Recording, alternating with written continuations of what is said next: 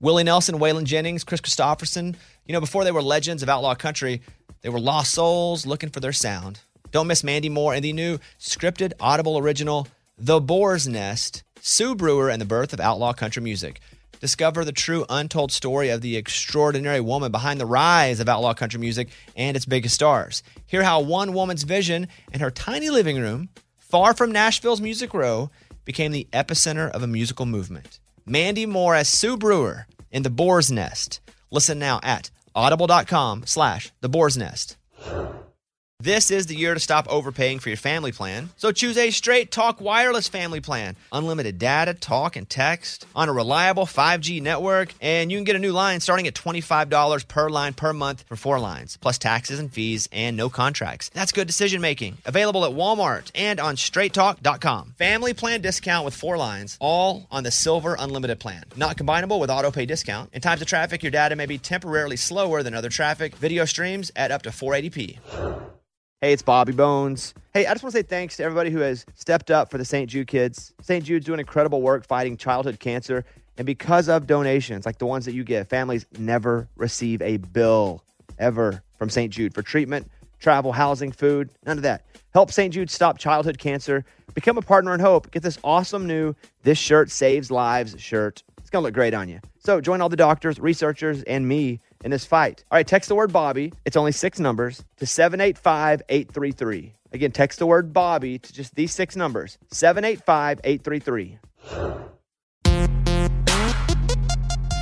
Welcome to episode 242. We'll talk to Clint Black in just a little bit. Always fun to talk to people you loved when you were a kid. He's got new music out too, but we definitely get into a lot of the 90s stuff. Uh, before we turn the mics on here, Mike, you had asked me if I'd heard the new Dixie Chick song. Yeah. And I have it because I guess the song came out today, right? Yeah.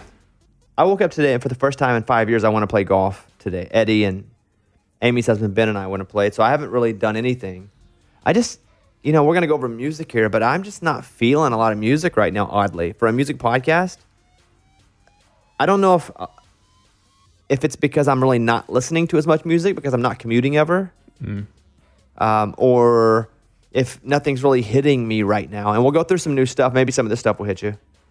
But I was more excited to talk to Clint Black about the 90s than I am anything new coming out today, you know? Um, I think a lot of people are feeling that way right now. Once we get back to uh, uh, somewhat normal, I think some of our normal habits will kind of kick back in. But I, have you been listening to new music at all? Mm, this week is probably like the first week I started listening to some new stuff. What did you listen to that's new? Um, I listened to like I've been listening to Machine Gun Kelly a lot, and he put out a new song today, and I was checking it out. And he, it's weird because I know him as a rapper, but a lot of the stuff he's putting out is a lot more alternative sounding. Is he singing? Yeah, and he's playing guitar a lot, so, So I, I like the sound. Everybody do, being Post Malone now, basically? Pretty much, he like he didn't never he didn't have that sound before. Now it's like he's on alternative radio. It's weird. kind of feel like Post Malone created that space of Like using- rapper, but you can also do rock if you know how to play guitar. Yeah, using real instruments. That's all. Yeah, that's all him. All right. Well, let's start with some new music out this week, and I will start with the Dixie Chicks song because you had brought that up to me. The Dixie Chicks were supposed to put out Gaslighter, the whole album. Mm-hmm. It was the first record in 14 years, but it been has been pushed back indefinitely because of Corona. But they did put out this new song, and it is called Juliana, Juliana or Juliana. Juliana. Ju- you said both. Juliana. Somehow you said Juliana and Anna in the same word. Uh, here is Juliana, calm down. I guess this is the time to remind you sometimes what's going through your head is just a temporary situation,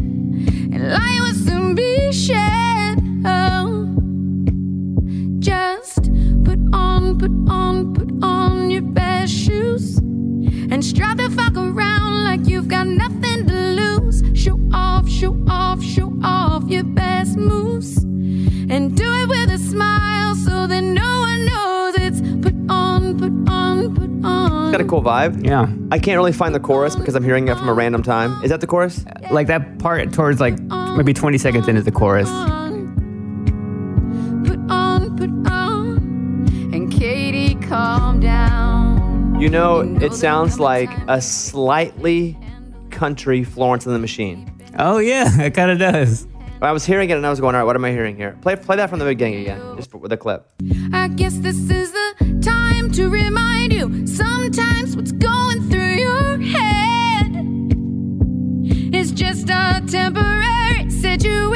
Do you hear that? Like the Mm-hmm. Florence Welch kind of. I mean, Yeah, yeah. I, I'll probably like that. I can't tell from hearing this one clip of a song, uh, but that sounds like like my kind of vibe. They're oddly hard to get a hold of, meaning they didn't want to be interviewed or they don't want me to interview them.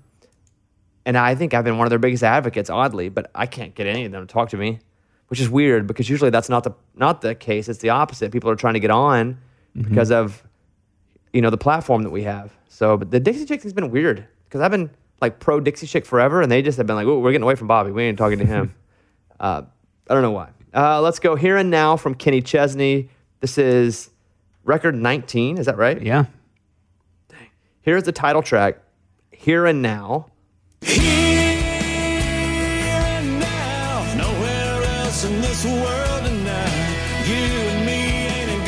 And here's a song called Everyone She Knows. She's bored with all the boys, and the men are too damn old. She's sick of summer love, but the winter's just too cold. She's a Marilyn in blue jeans with a touch of I mean, it definitely sounds like Kenny.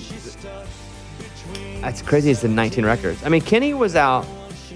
You know, when he started, some of those guys that are just called 90s country were still around kicking, and mm-hmm. they're considered 90s country. But Kenny started then as well, and has managed to continue. Look up when his first record came out. I think I think I looked it up earlier. It was like 91, I want to say. Wow, was it I was looking through all his albums earlier just to make sure. like Kenny and McGraw are two guys where if they had stopped after a few big records or had kind of petered out, they'd be considered legacy acts. But they have just continued to produce, continue to put out hits. Man, if it was 91, I'll be shocked. Let's see, studio albums. Oh, 94. Even then, is early. Wow, wow, wow. Uh, good for him. I like Kenny. I, I got to sit with Kenny once, or sit with Kenny on stage, and it was just him and I, and he played acoustic the whole time. And we would talk and do interviews and make jokes and stuff. But he's a uh, just a really good singer. You know, you, when you think of the big singers, you don't think of Kenny Chesney. You think of a guy Kenny just puts out the beach hits, and but just sitting there acoustic with a guitar was uh, surprisingly good.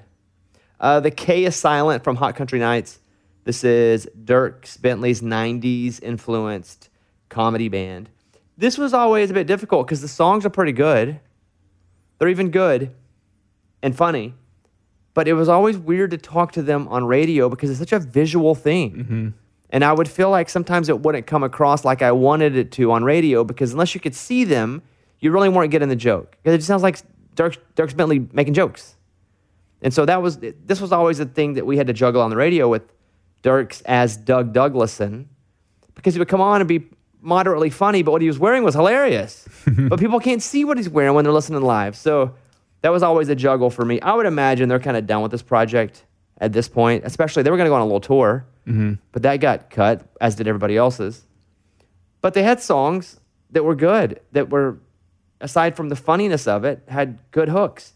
Uh, here is uh, sorry, Hot Country Knights with Travis Tritt, a song called Pick Her Up. Pick her up in a pickup truck. Take her out to a honky tonk. Turn an ice cold long neck up. Dance around to an old jukebox. You really You know what's funny is the, the three artists we've talked about so far, and then we're going to get to Clint Black in a second. Dixie Chicks, 90s, 2000s.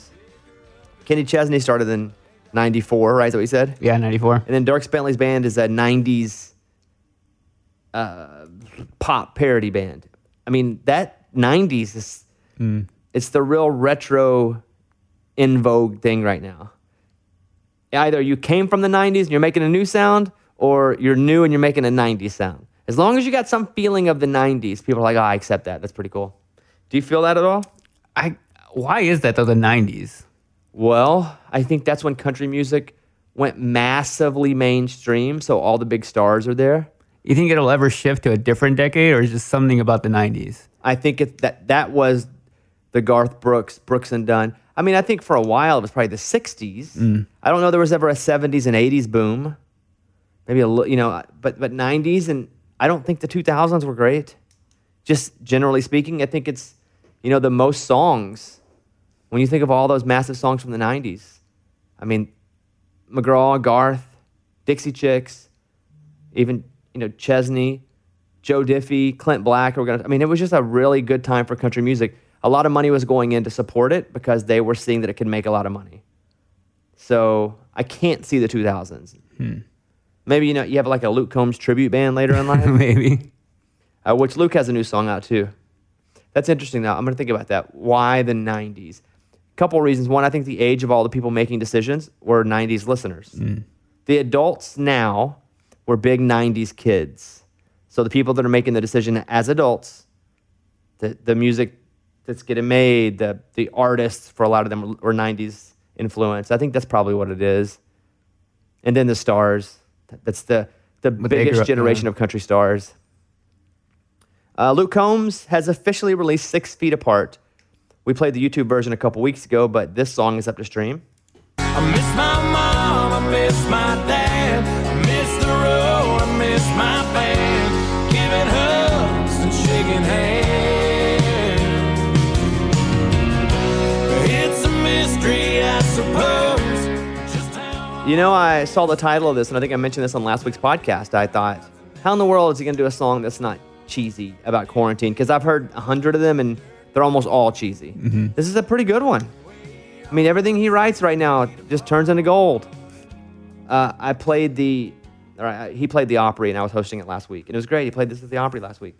Uh, Kip Moore put out a new song called "Crazy for You Tonight." And I'm my mind. Yeah, I'm just crazy, crazy for you tonight. Brett Young put out a new song called "Lady." Here's Brett Young. You look just like your mama and love her like I do. You'll see close to perfect patience if you watch her every move. You can always run to daddy. Let me see what else we got here. I got some other stuff. Um, mm, mm, mm, what's your favorite on the list here? I don't want to go through all these. What's your favorite on the list that we haven't played? Oh, I do Um, see your Machine Gun Kelly song. Yeah, the Machine Gun Kelly. Let me hear this one.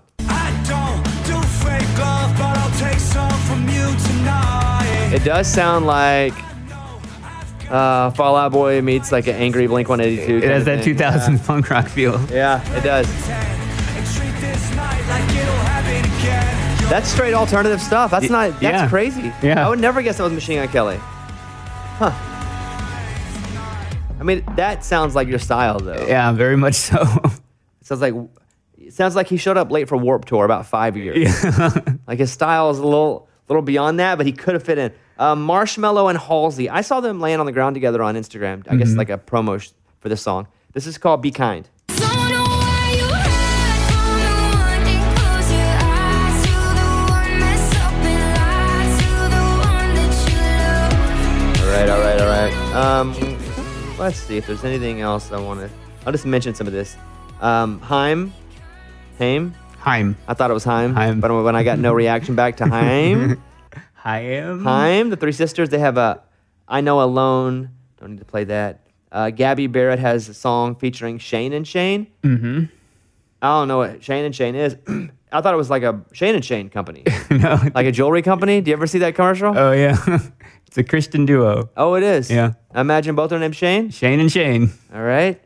Mm, Hardy has a new song called Boots. Let me hear a little bit of Mitchell Tenpenny's cover of Someone You Loved by Lewis Capaldi. Now the day bleeds into nightfall, hanging on here to Okay, start, start this again. Let's start it over.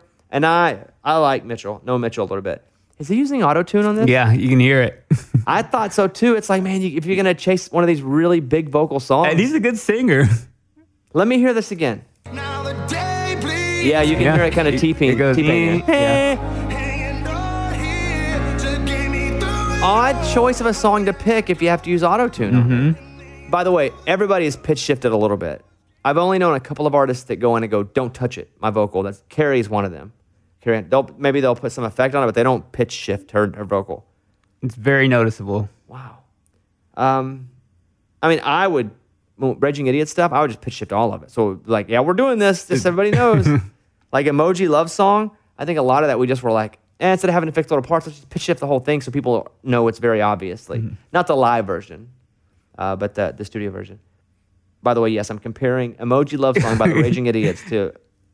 Uh, let's see, and Hardy has a new song called Boots. Um, The alt country band American Aquarium. Now, I don't know who they are, but are they good? I kind of like the sound. Yeah. I wouldn't have thought you'd have put this up if you didn't think it was cool. Yeah, I heard it and I was like, I could probably see myself listening to All this. right, let me hear. Hold on. The alt country band American Aquarium. All right, I'm into it. They have a new album out called Lamentations. Lamentations. I think so. Okay. Here's a song called "The Luckier You Get." Let me see if I dig it. The harder you work, the luckier you get. The more you get done, more the less you regret. It's it sounds a little bit like uh, Tom Petty and the and the Wallflowers. The Wallflowers the, meets the Wallflowers. Tom Petty and the Heartbreakers meets the Wallflowers. Okay. What I'm trying to say. Tom Petty also has an album called Wildflower. I think. I got all these in my head, but I would say it's like the Wallflowers meets Tom Petty. That's cool. All right, all right. Let me see here.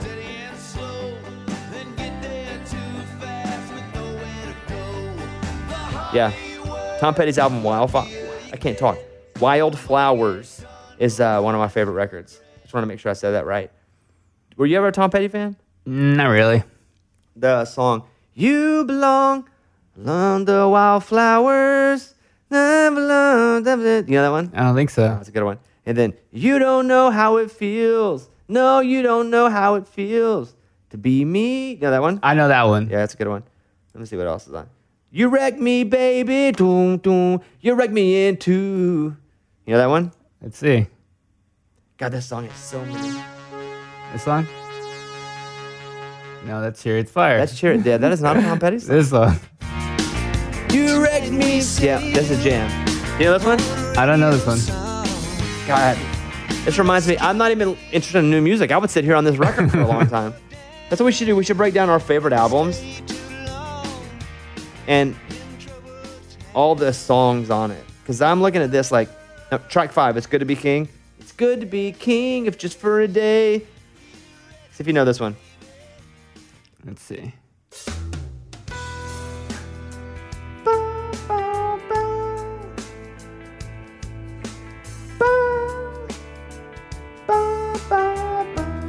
Don't think so.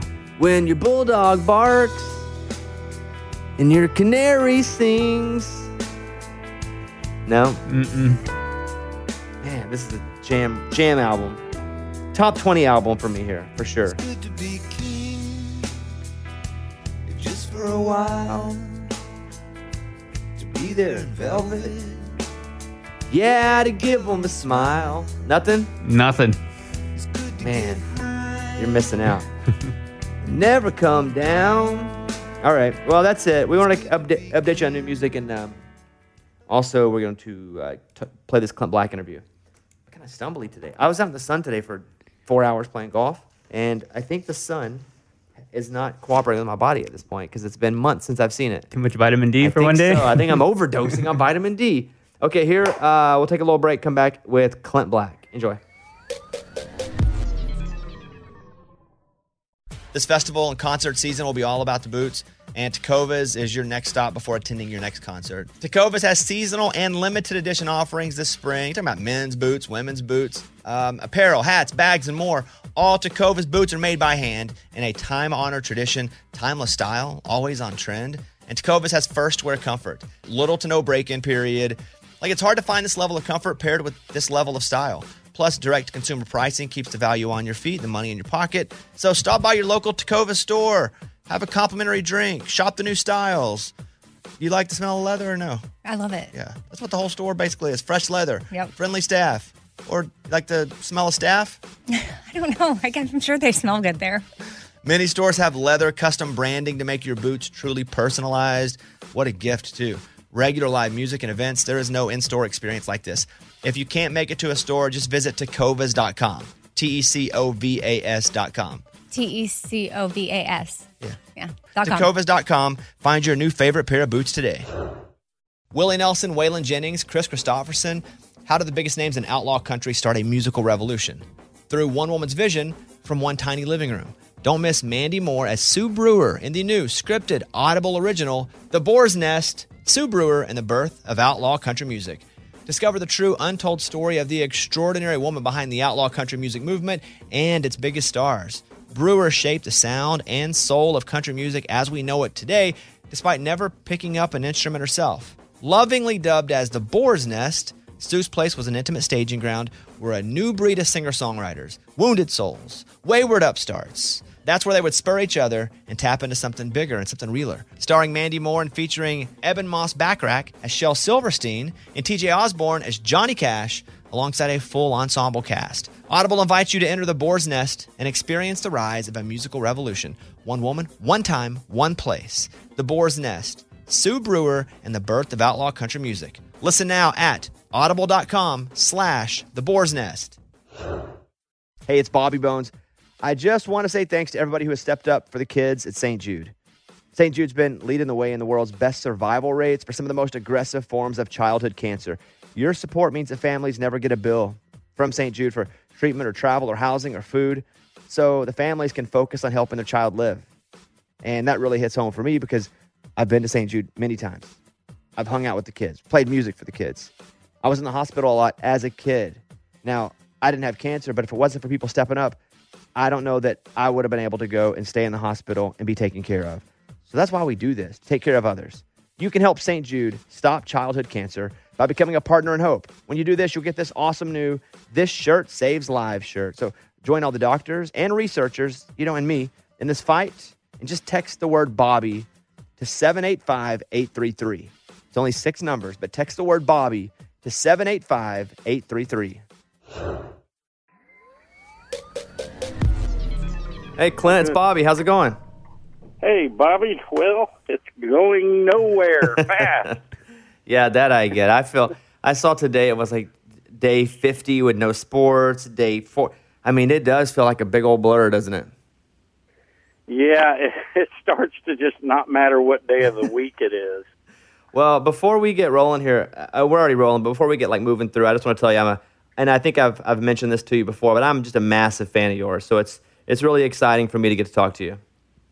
Well, thanks. You know, I'm I'm a fan of yours, uh, but I really wasn't a massive fan until I saw you dance. well, I, you probably yeah that that isn't a good look for me with you. So we'll we'll move away from that. Oh my god.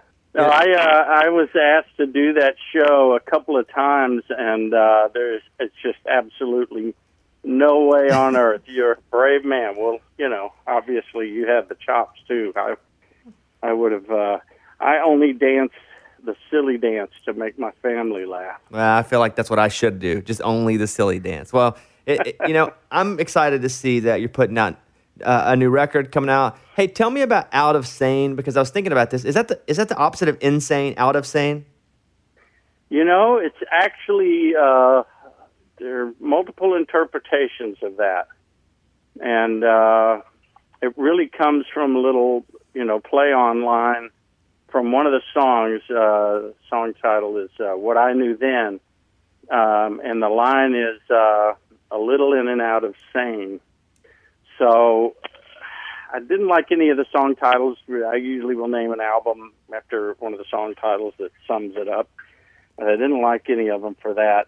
The same with my last album on purpose. So I just scoured the lyrics for something that made sense. And uh, and when I when I thought of that, when I thought this is you know serious, seriously speaking, um, that you know the writing of songs, the creating of music is really you know born out of out of sanity, and uh, and then you go through the recording process, and by the time it's down to all the music's recorded, and now I'm trying to mix it and make sure scientifically everything has its place and it's going to sound good on any system it's played on. It just becomes a science, and it's just it's really kind of borders on insanity.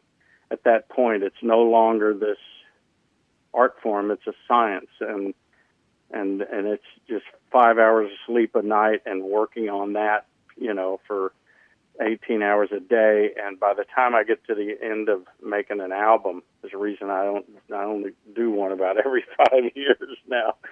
Um, I'm getting no sleep. I want it to be over. And so I start out sane and end up insane. And, uh, and I thought that really, it really sums it up. When I always wanted to use that photo for the cover with that uh, American flag guitar of mine. And I thought that that also brings in another interpretation because it seems our country, you know, is a little in and out of sane, and uh, just depending on what cycle we're in. So I thought this is this is a title that anybody can see any any way they want for their own uses, but for me, it spoke to the album. It spoke to the process, which uh, you know, it's not uh, ironwork, which I've done, Right. Uh, but it's uh, but it gets to be grueling at one point. You just uh, need to need to call it finished, but not until it's right. Well, the full album is set for a June 19th release. Do you, and you know we're six or so weeks out from that. Do you feel like any of this that's happening now is going to affect that release date, or are you determined that that's the date the project's coming out? Oh, we're firm. We're firm on it. Uh, we got the video. The uh, the second and third uh, instant grat tracks are are uh, lined up and ready to go. It's all in the system, and I've just gotten my little. I'm going to call it a broadcast studio. It's my recording studio, but I've finally gotten all the elements. You know, it's hard as uh, a lot of stuff like this is back ordered. You know, I needed a converter to go from my um, uh, you know, my 4K camera into the computer to use it, you know, for live streaming. And also wanted to tie that in with Pro Tools. So it's been this step by step process of getting to the point where I can start live streaming and and promoting the album from my studio. I've been watching this, The Last Dance, which is the, the the Bulls documentary. I think they've put out four episodes now, and you know it's about you know Michael Jordan's his his final season with the Bulls, and they do this really cool thing where they go back in time, current, back in time, current, that kind of thing. And if you'll um, you know, kind of indulge me a little bit. I'd like to do that now, where I want to talk about new stuff and then kind of do a flashback and then come back and forth with a new project. You, will you indulge me in this this type of? Uh, Absolutely. All right. Yeah. Perfect. We'll see how it goes. Um, I, I, like you, had a lot of jobs before I kind of got into what I'm doing now, where I worked. I worked at a marina and did bait work. As well, you were, were you a bait cutter? What was that job about? That was uh, yeah, my uh, one of the guys at my uh, management company when he was taking down stuff about me. You know what I what I'd done. He was basically putting together a simple bio, and uh, and he laughed and said, "I'm going to put because I was an iron worker. I worked in security uh, as a consultant salesman and uh, sold security services. And I actually did, and I starved. But uh, um, you know, I had uh, you know I was a newspaper sol- solicitor, had a paper route as a kid. You know, and he he laughed and said, "I'm going to put down bait cutter and fishing guide."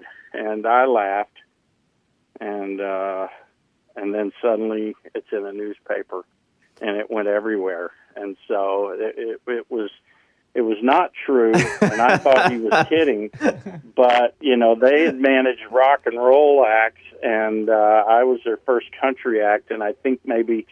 You know, they, uh, it's like Kenny Loggins told me once he said, when I'm not doing anything interesting, I'm paraphrasing. He said, I'll make stuff up and say I'm somewhere I'm not. And uh, I, just after he told me that, I was I was doing an interview over the phone, and and uh, interviewer asked me, uh, "So where are you calling from?" I said, "I'm in Barbados." really? What are you doing in Barbados? And I said, "I'm not really in Barbados." Uh, I, just I couldn't even do it. That's funny. So you never were a bait cutter, but now it's it's that's been part of your bio legacy all these years. Yep, yep. People still want uh, want me to tell them where the fish are. That's funny because I literally was a bait cutter, and I don't put that in my bio anymore. I was a cricket grabber because I would I would uh, shovel crickets into tubes for people. I would cut bait. I would catch shad and, and give them out. I was a bit of a, a small small time fishing guide, and man, maybe I should put that in my bio. People ask me about that because I was really interested to hear that story. You know, you want that word to get around so when this job falls apart on you, you know, you'll have somewhere to go. People, the demand will be there. I wonder, you know, as you have this new record, uh, we're weeks away from it coming out, and you know, you are a guitar player. Uh, are you are you playing lead on the record?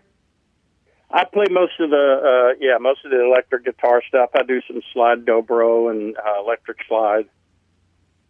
Yeah. Do you find I that started that with uh, the the uh, Nothing But the Taillights album when Stroud heard my demos, and he said you should play guitar on this. Well, Hayden Nicholas, my lead guitar player, really got me started when we were writing songs one day, and he said, you know, with your finger picking style, you could play licks like this Ray Flacke stuff. And I laughed and laughed, and uh, he said, no, really, and he he taught me some things to practice, and I went home and got a little you know, I had a sequencer, uh, call it a metronome, and I started practicing slowly and sped it up until I was convinced I can play stuff like this. And so I played most of the uh, everything but uh, three songs on Nothing But the Tail Lights, and uh, and then I did D'lectrified, which was all acoustic, and there wasn't much to do there. And then I started doing it again, and uh, on the On Purpose album, I really dug into it and made myself take on a lot of that work. Whereas, you know, I might reach out to Hayden to hurry it along, or or, or Steve Wariner or Brent Mason, you know, because they can do it in a flash. And uh, I decided I'm I'm going to take the time. It takes me longer, but uh, if I can make myself happy as the producer artist, then I'm going to do it. And uh, so it's it's really satisfying and and and it's been a really uh it's it's been a real you know i i i like you'd like to think you're going to get better with age right and the fact that i can play guitar solos on tuckered out now which is our barn burner really convinced me that I, there's still room for growth uh but i have to work really hard for it I'm going to run some numbers by you here. Uh, the number is 1991. You were chosen by People magazine as one of the 50 most beautiful people in the entire world. How vivid is that memory when you got that call? You know what? I just flashed on all the makeup and wardrobe it took to earn that title. uh, you know, uh, it's funny. I can't even remember. Uh, you know, I, I can't even remember that so much was happening to me, coming at me, uh, happening for me. Um, I remember now that you say it that uh, that I was given that, uh, but uh, no, I can't remember that feeling. Um, you know, I, I, I imagine I'm on the bus with the band and and and they're all mocking me. That's probably what we were doing. Whenever something like that that's outside of the country genre happens, because that's very mainstream, do you start for, to hear from other people that you thought you would never hear from that to go, hey, I, I saw you in People Magazine. I also like what you're doing. I just haven't reached out yet. No, not in, not really in that way. I would I would meet people outside my genre. I assume you're talking about other artists. Yeah, artists, um, actors, anyone that was like, "Hey, I saw you in People Magazine." Yeah. Yeah, but it was never it was never clear to me that one thing was happening because of the other. I would meet people like uh, Garry Shandling at the when he was hosting the Grammys, and he said, "Hey, you should do my show. You should come on and let's you know goof around." And so I I did his show and and uh, ended up going and playing basketball over his house every Sunday for you know quite a while and meeting a lot of people over there. I think that's how Kevin Nealon and I became friends. Um, I, I you know, I met Eric Idle because uh, Lisa worked with a fitness trainer who trained Eric's wife, and uh, uh, and so I said, uh, I said, hey, would you give this phone number to uh, uh, to Tania, and uh, and see if uh, I want. I'm going to record a Monty Python song and see if uh, if he would be willing to do something on it and so that led to working with him uh, and becoming friends with him, and then meeting people through him, you know, other comedians and actors, and and and it just never. It never, I, I never just, I never really knew. Okay, well, this is because of my music, or it's just because I reached out or I met someone through someone else. You have 22 number one singles. What's the when you play the first lick of what song do people react the loudest to? Uh, well, that killing time lick uh, on the intro is uh, pretty definitive. Uh, Better Man is really recognizable, and and those were, you know, those were huge for me, like the rain. Of course, I don't do the intro lick in concert from like the rain. I, I wrote another little uh, acoustic guitar piece that I do on the front end of that, and then when I start singing it, they know. And uh, nothing but the tail lights. That lick's really recognizable. Um, With some of these songs that you play and you have played for, you know, this at this point for 30 years, do you ever go, man, I want to switch up this arrangement because I'm I'm kind of bored with playing the same song over and over and over again. Like you want to play it for the fans, but you want to switch it up a little bit. Does, has that happened at all?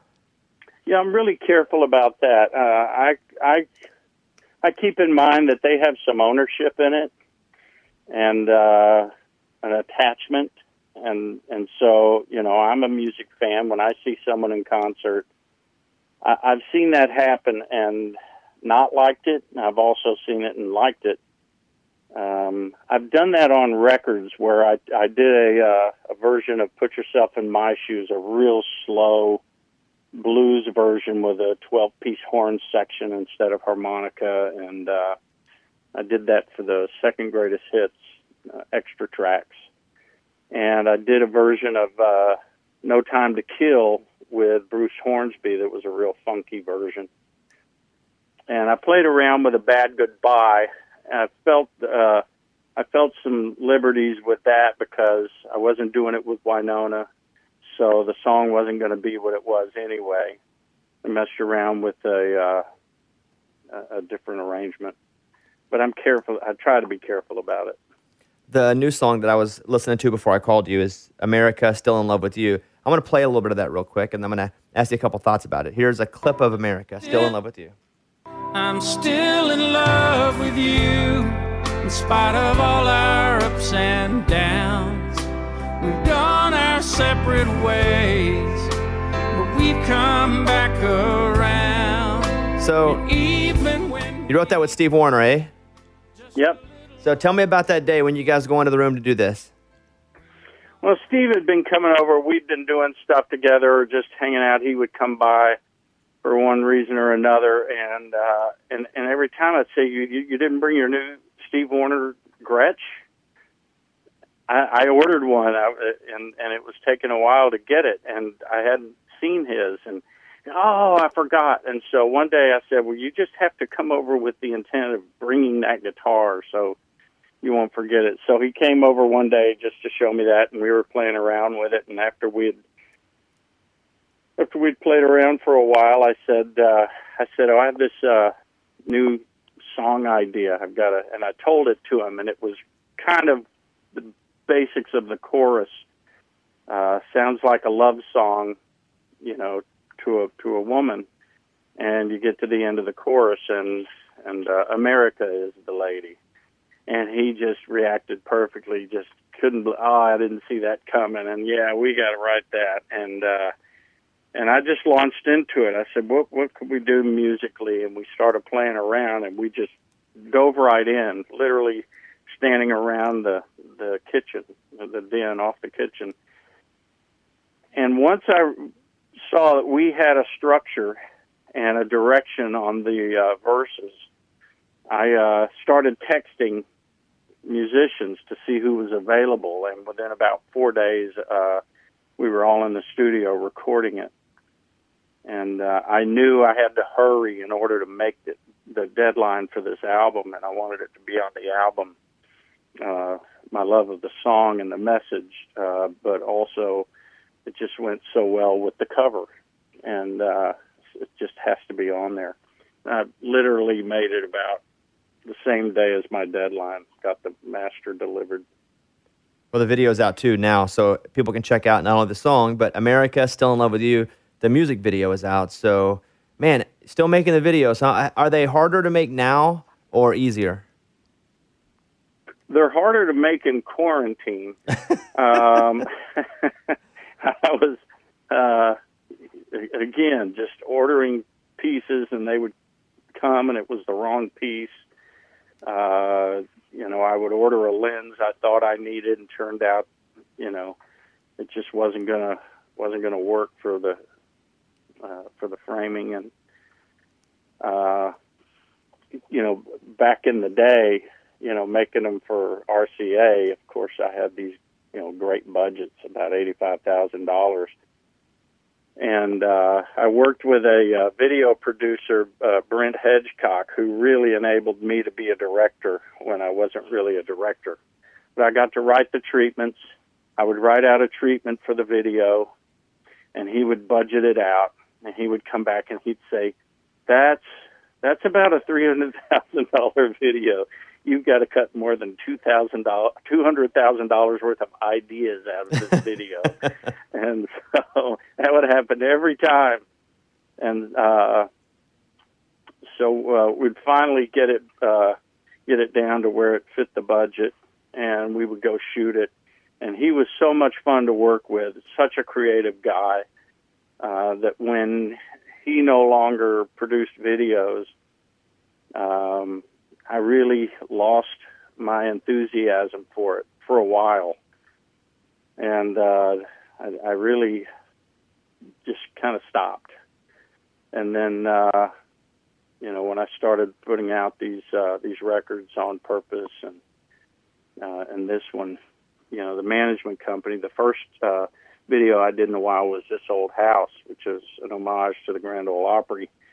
And the Opry gave me access to all their archival footage, and so I went through everything and I put together a really nice piece that uh, that spoke to the Opry and that old house and that that family of uh, you know uh, what a hundred years, and uh, and I uh, sent a uh, copy to the management company, and uh, you know, they came back and said, uh, "This is great. This is really great. I love it." And uh, and and they said, "But uh, we really think you should be in it." I wasn't in it, and uh, and I was disappointed and just you know uh, a big sigh. I said, "No, really, I don't need to be in it." And we went back and forth that way uh, for a while, and they finally convinced me that I needed to be in it. And, and part of it was I I really didn't feel like I needed to be in it. This was going to move people just by watching all of these great you know Opry moments and then the other part was I didn't know how I was going to do it. How how was I going to fit into this? And uh, and so when I agreed I was going to put myself in the video, I started thinking, and and at one moment I had the idea that I could be the backstage guide, and uh, and once that happened, the ideas started coming, and uh, the Harry Potter, you know, picture frames come to life idea hit me, and I called my editor, said, "Okay, we we have to do this. How easy is it going to be? You know, what do we have to do on the front end?" So once once that happened, then the creative juices were flowing, and I, I uh, managed to get it done. You know, I was looking back, and you can tell me if I'm wrong here. I'm going from memory, but I look back because I had, like everybody else, I had the Killing Time tape, and so th- from the record Killing Time, but I don't think that was was Better Man. Uh, uh, my recollection was Better Man a single before Killing Time was. Yeah, actually, you know, the first single was set to be straight from the factory, and uh, I was worried about it in cities. Uh, I knew it would go over in Texas and uh, Oklahoma, and I was just kind of worried about it. And we got to KZLA and uh, Los Angeles, and Bob Guerra was the program director, and we're sitting in his office, and uh, and um, and playing that song, and he stops the tape, and he says, "Well," he said, "I could add that if you get it into the top 20." So I knew what that meant. I didn't I know a lot about the business yet, but I also didn't know if it would be okay for me to pull this tape I had in my pocket out and play him something from it um, uh, Carson Schreiber was the promotion guy there, and uh, I kind of looked over at him and decided I'm just going to do it. And I pulled out the tape and I said, uh, I said, Bob, pop this in and play that first song, and it was Better Man, and that's what I was thinking, you know, would be a better first single. But I just I let him play it, and at the end of the first chorus, he stopped the tape and said, "I'll add that out of the box." So we got out of there and called uh, the head of RCA and said, you know, here's what just happened, and the dis- decision was made on the spot to switch to a better man. And how fast did that song make you feel like you were firmly in the country music community? It took a while. You know, I was still traveling around in a 12 seater van pulling a U Haul trailer four or 500 miles a day, a night. And, uh, and, and so it was about a 17 week climb to number one. So we started promoting it in, uh, I think, late February, and it uh, peaked in mid June. I think that's 17 weeks. Uh, anyway, it uh, it really it really seemed to be going fast to me, but that was not a quick climb back then. But it was rare for a debut single to go to number one, and so I'm hearing all these things and you know getting perspective. By the time that hit, I think I was. By the time it really uh, you know started to peak, I think I was getting some slots opening for the Judds and and uh, acts like that. So it started to feel more like this is going to work. I'm going to make it when you guys decided to put out Killing Time second, and the song, uh, again, uh, looking back at as my history, I feel like Killing Time was even bigger than a Better Man.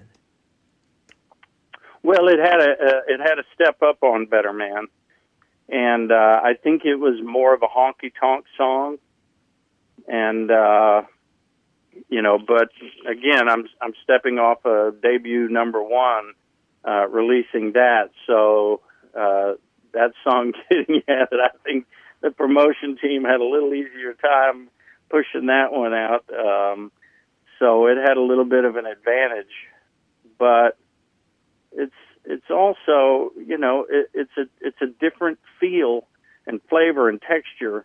Better Man was kind of Haggard esque, and uh, Killing Time wasn't. I don't know what I'd call it, but uh, um, it it for for me, for my sensibilities, it really, it really felt like this is this is going to you're going to get different things from me. Uh, it was important to me that I had diversity uh, in my body of work, and uh, I felt like that song really spoke to that. What was it like plotting a tour back in the late '80s, early '90s? Would you have to use a phone book to call places? Like, what, what on the bus? Would you have a phone book to pull over and call places? Well, uh, I had nothing to do with that part of it. I had to. Uh, I, I just did interviews and showed up at radio stations and and uh, you know targets, etc. And uh, but yeah, back then you know, we'd have to get to a hotel room, get in there, and and uh, get on the phone. And uh, you know, it was a while before, you know, I got that uh, 15 pound cellular phone. Did you ever do what you talk about Targets and WalMarts? Did you ever go to one of these signings and it it got to the point where it was so crazy because you had so many hits in a row? It was crazy. It was, uh, you know, I've I've said recently you know that uh, back then I I was pretty level headed. I, I feel like I never got the big head, um, and that I treated everyone well. But I don't know uh, because it was so crazy, and I wasn't nearly as comfortable with it as I am now. It took me a long time to get used to being famous and uh, the center of attention and uh, you know, being in the middle of chaos. Uh, it, it was it was really hard to adapt to. so I would I, felt like I went from one chaotic moment to another, and there were times where. Uh, you know, we're doing nine shows in a row, one day off, eight shows in a row, one day off. I mean, they they had me really going, and I was reaching the point of uh, really just the point of breaking. And uh, told my manager, I said, I'm I'm not going to last like this, and you know, we have to have some spacing in there. So, you know, we'd end up getting two days off, but I'd spend that doing interviews and, and stuff, you know. So, uh, it was really taking a toll on my vocal cords. And I tried to tell him, you know, listen to my listen to my melodies and listen to my songs. You know, I'm not Joe Cocker. I can't I can't sing these things with a raspy voice, and I can't hit those high notes uh, if I'm worn out. You know, you were talking Yeah. talking about Dancing with the Stars earlier. I was, I didn't know that you were on the second season of The Apprentice back in the day. What was that like? 2004 doing The Apprentice.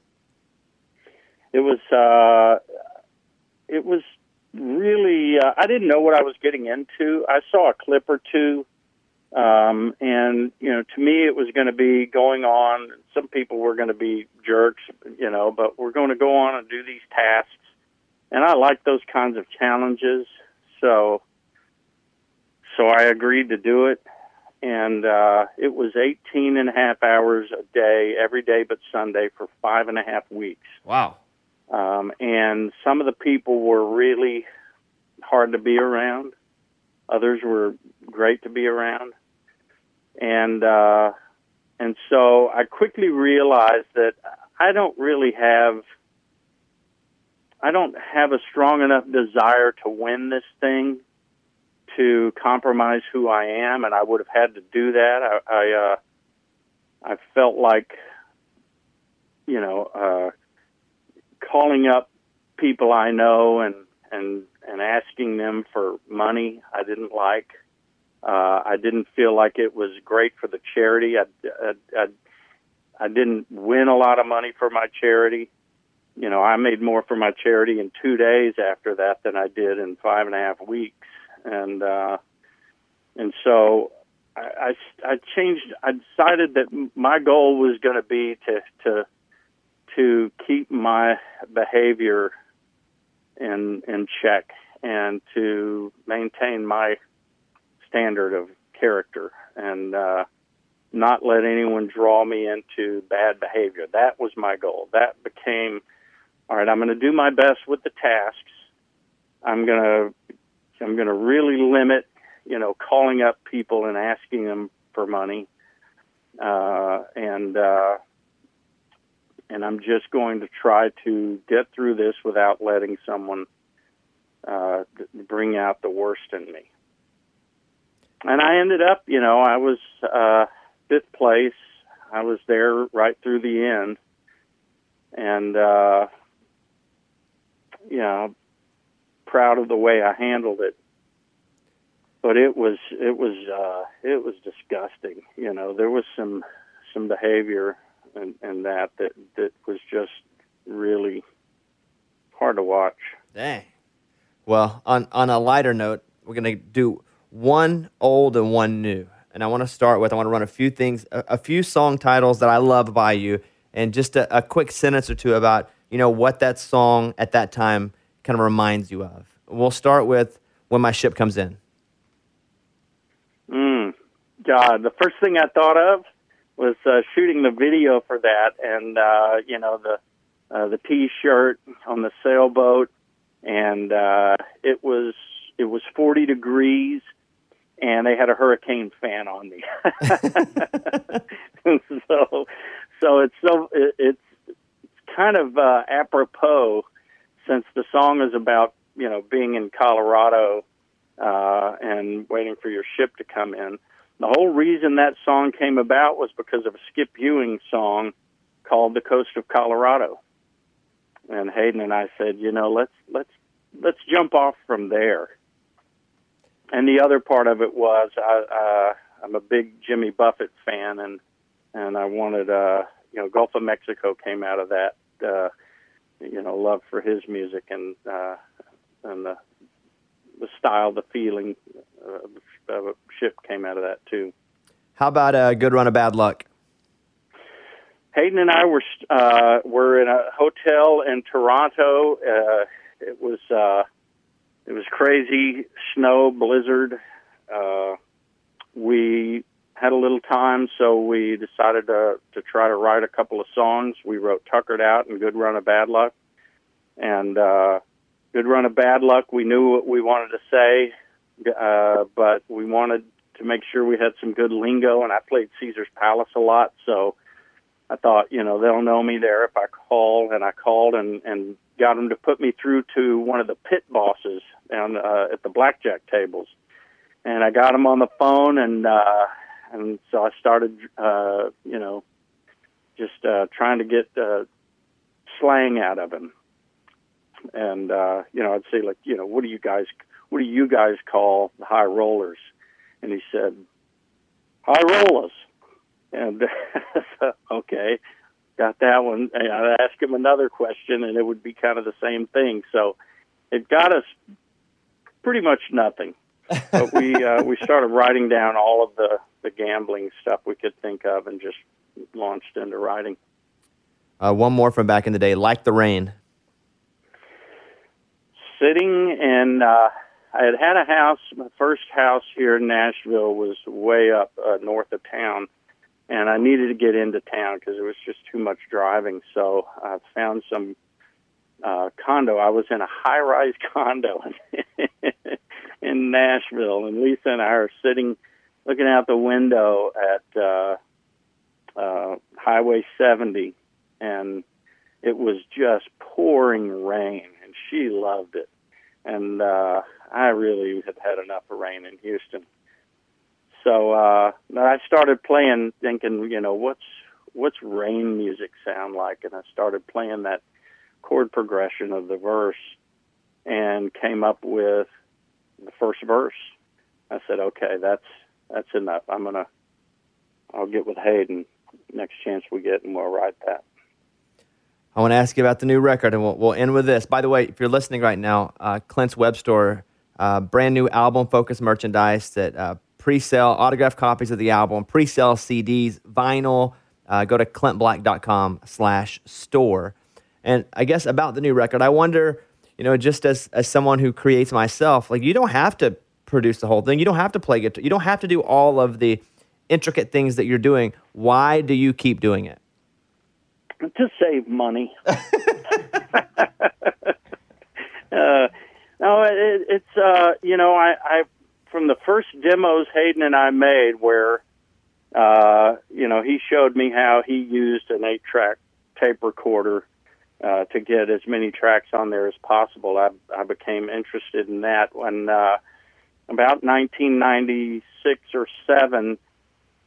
I uh, lucked into meeting the guys with DigiDesign who created Pro Tools, and they set me up in uh, our place in LA down in the basement with uh, the Pro Tools gear and babysat me through. I beta tested for them. I'd find problems, they'd come fix them. And so I was using Pro Tools and learning more and more about engineering. So uh, when we got this new place in Nashville, I built a studio and uh, and really started becoming more and more a student of uh, engineering. So uh, I can s- sit and work by myself and do a lot of it and uh, and I enjoy it. It's uh, it's a challenge, uh, but it's a creative outlet, and the result is there's just it's just more of me going into my music, uh, as much of an expression of myself as I can make.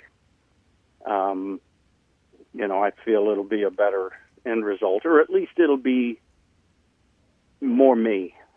Uh, as much of my uh, taste in music, my sentiments, my, uh, you know, uh, w- what I would like to hear.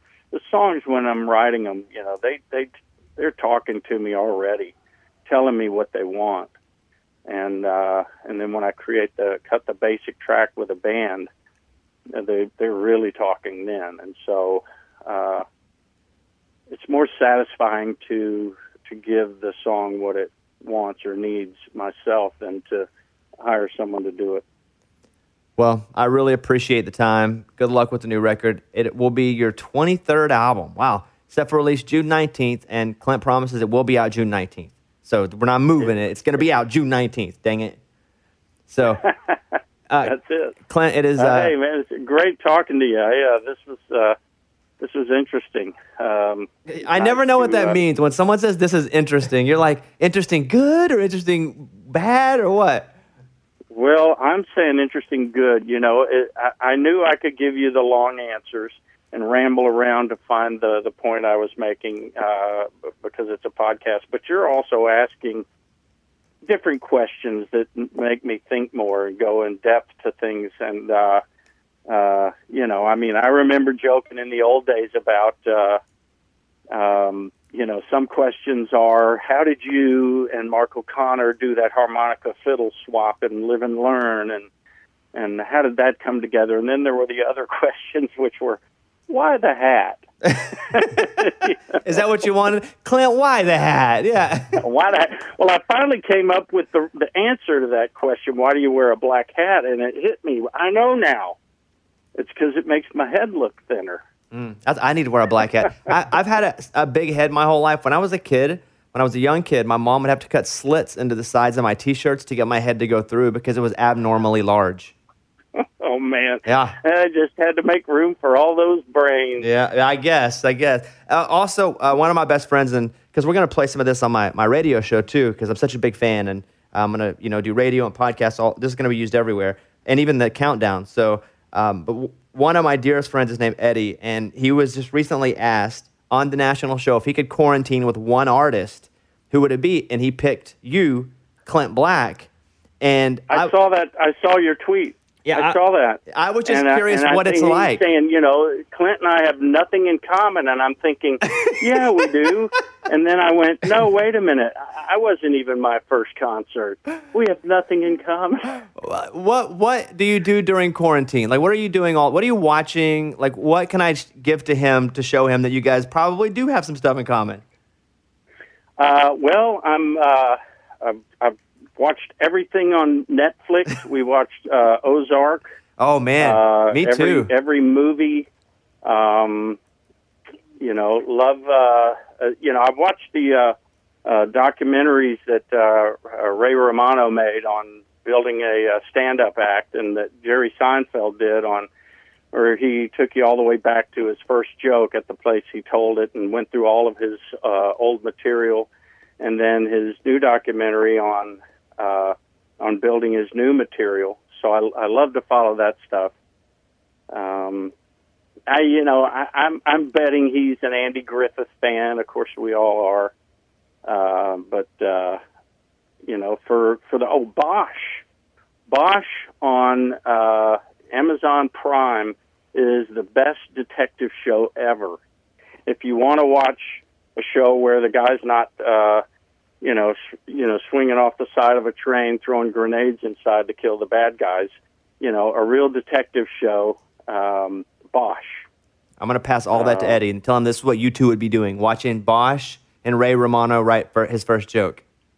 That's it. All right, Clint. Then we were we were made for each other for quarantine. All right, hey, uh, I'll let you get back to your life, but I'm again, I'm a massive fan. Thank you for your time and uh, good luck with the record. And man, just uh, just keep being awesome. Hey, thanks. You too. A big fan, big fan of yours, and uh, I really enjoyed this. Thanks. Thanks, Clint. And, Talk, uh, hopefully, I'll talk to you well soon. And and let's get out there and uh, work again soon. All right, hopefully, I'll see you soon. Hope so. All right, bye bye. Thanks. Bye. This is the year to stop overpaying for your family plan. So choose a straight talk wireless family plan. Unlimited data, talk, and text on a reliable 5G network. And you can get a new line starting at $25 per line per month for four lines, plus taxes and fees and no contracts. That's good decision making. Available at Walmart and on straighttalk.com. Family plan discount with four lines, all on the Silver Unlimited plan. Not combinable with auto pay discount. In times of traffic, your data may be temporarily slower than other traffic. Video streams at up to 480p. This festival and concert season will be all about the boots, and Tecovas is your stop before attending your next concert. All Tecovas boots are made by hand in a time honored tradition with timeless styles that are always on trend. And Tecovas has first wear comfort with little to no break in period. Stop by your local Tacova store, have a complimentary drink, shop new styles. If you can't make it to a store, just visit tecovas.com. T E C O V A com. You can probably spell it, you probably know it. Tecovas dot com.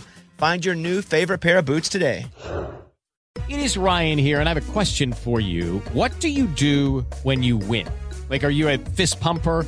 A woohooer, a hand clapper, a high fiver. I kind of like the high five, but if you want to hone in on those winning moves, check out Chumba Casino. At chumbacasino.com, choose from hundreds of social casino style games for your chance to redeem serious cash prizes. There are new game releases weekly, plus free daily bonuses. So don't wait. Start having the most fun ever at chumbacasino.com. No purchase necessary. Group. Void were prohibited by law. See terms and conditions. 18 plus.